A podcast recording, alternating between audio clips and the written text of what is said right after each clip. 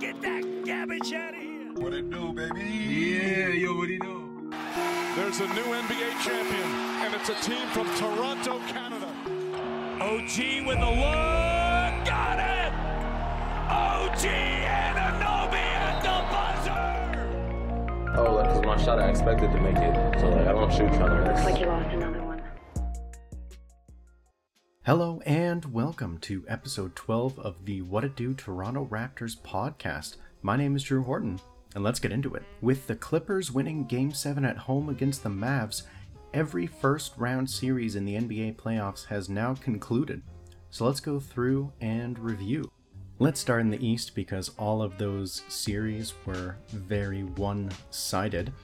The Brooklyn Nets took out the Celtics 4 to 1 the Celtics only managed to win one game because Tatum just went off, dropped 50, but the Brooklyn Nets talent was too much for them. They didn't look like they were even trying that hard most of the time, which is crazy considering how good the Celtics should be.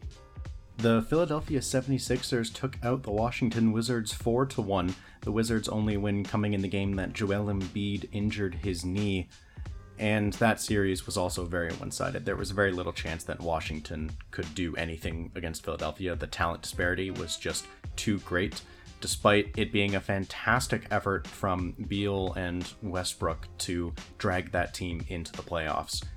Once they got there, they were summarily stomped by the better team. And that's just how it goes when you're the seventh and eighth seed in an Eastern Conference that is just stacked at the top.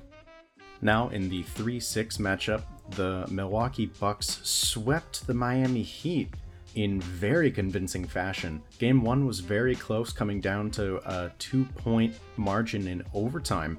But then after that, the Bucks just kicked the snot out of Miami in the next three games. The series wasn't even competitive after that. And a fun fact for anyone except Miami Heat fans that sweep means that in the 2021 playoffs, the Miami Heat were the only team to not win a single game, despite being the Eastern Conference champs last year.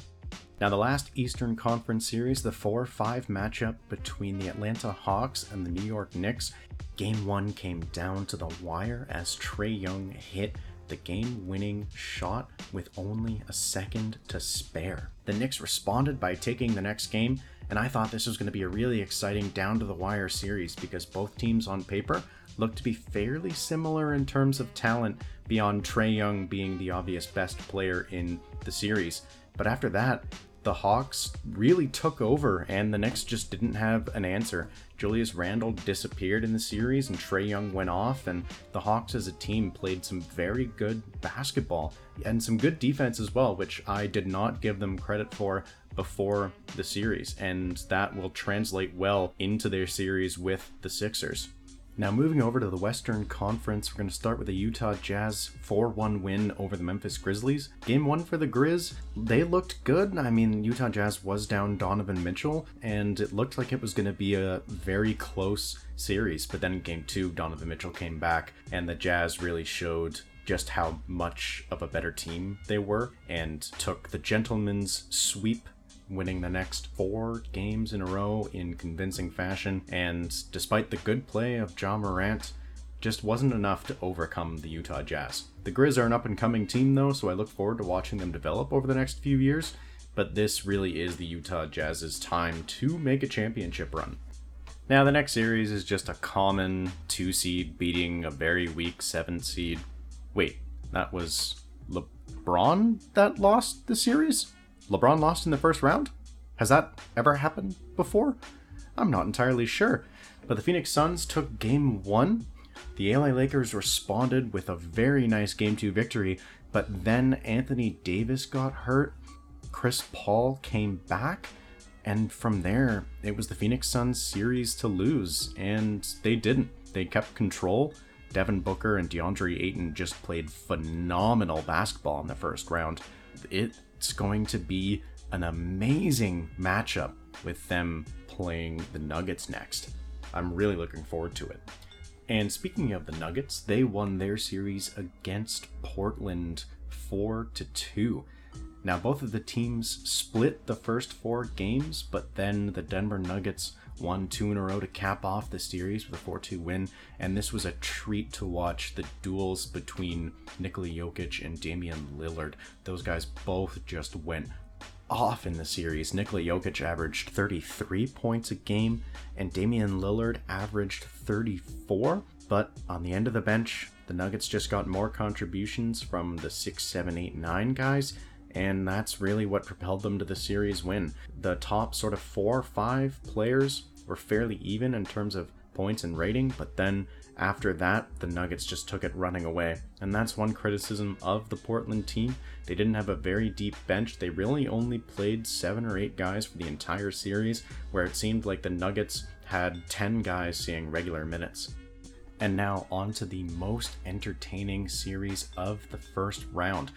The number four Los Angeles Clippers won Game 7 against the Dallas Mavericks. Now, after the Mavericks took the first two games on the road against the Clippers, there were some glaring holes in the Clippers' game plan, their coaching, their style, their effort, whatever you want to say. The Dallas Mavericks found a way to beat them twice. The first game was a 10 point victory where Kawhi Leonard and Paul George didn't play that well, and so you could kind of write it off like that. But in game two, the Mavericks won despite Kawhi Leonard getting an efficient 41 points and Paul George having a decent game as well. And that's when the alarm bell started to go off. The Clippers won games three and four to even the series up. Kawhi Leonard was amazing, battling with Doncic. Game five, the Mavericks managed to take it. And game six, the Clippers came back with a victory behind Kawhi Leonard's 45 points. Now, in game seven, looked like it could be anybody's game. As prior to this, the road team had won the first six games of the series, so you could feel that there was some hope for the Mavericks to win game seven in LA, as they had done three previous times in the series. But Kawhi Leonard and Paul George really stepped up. They provided timely scoring and they started playmaking, which the Clippers desperately needed them to do. Kawhi had 9 assists in that game, and Paul George had 10. He finished with a double double. But it was the contributions from the Clippers role players that put them over the top and really made this a convincing win. Marcus Morris had 23 points. He was 7 of 9 from three point range. The man could just not miss. Reggie Jackson put in 15, Terance Mann put in 13, Batum even put in 11 and Luke Kennard only played 14 minutes, but he had 11 points, 4 of 6 from the field, and he provided a nice little boost near the end of the third quarter. And in this game, Doncic gave it everything he had. He took 30 shots, but he shot 56% from the field for 46 points and 14 assists. He did everything he could to will his team to victory, but fell short. The other starters had some nice offensive numbers, but it was the defense that really let them down. Kawhi and Paul George just got whatever they wanted, and Kawhi, as always, had a hyper efficient shooting night. He was efficient the entire series. He shot 62% from the field in the first round. That is incredible. I really got to hand it to the Clippers. They made the adjustments that they needed to to win the series some of the things I was talking about in the last episode. They needed more playmaking, they need their role players to step up, and Ty Lue needed to show some more creativity. And while the creativity wasn't quite there on the offensive end, his defensive schemes practically won them game 7. While they couldn't entirely stop Doncic, they managed to slow him and the Mavs attack down. In the second half, they only gave up 49 points compared to the first half where they gave up 62. That is a major improvement. And the Clippers really did come together in game six and game seven. They looked like the best version of themselves that we've seen so far in the playoffs. They look like they can take on anybody.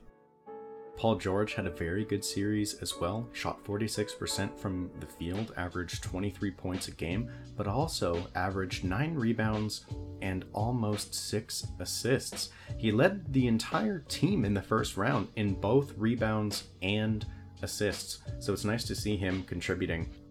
That was sort of a, a, stain on his image so far. He hasn't shown up when they needed him to, any playoff team since his Pacer days, but he looks to be back in the saddle, and this Clippers team is starting to look dangerous.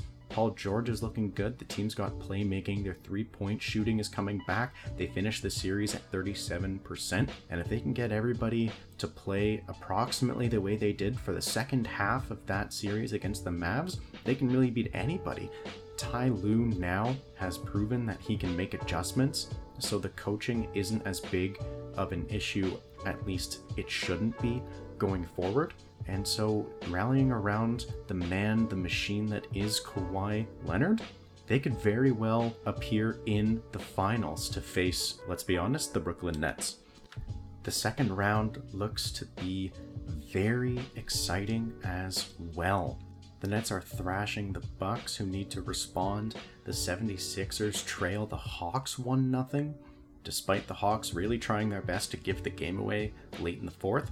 The Suns are up 1 0 on the Nuggets, Suns Jamal Murray, and the Utah Jazz are tied with the Los Angeles Clippers 0 0 because that series hasn't started yet.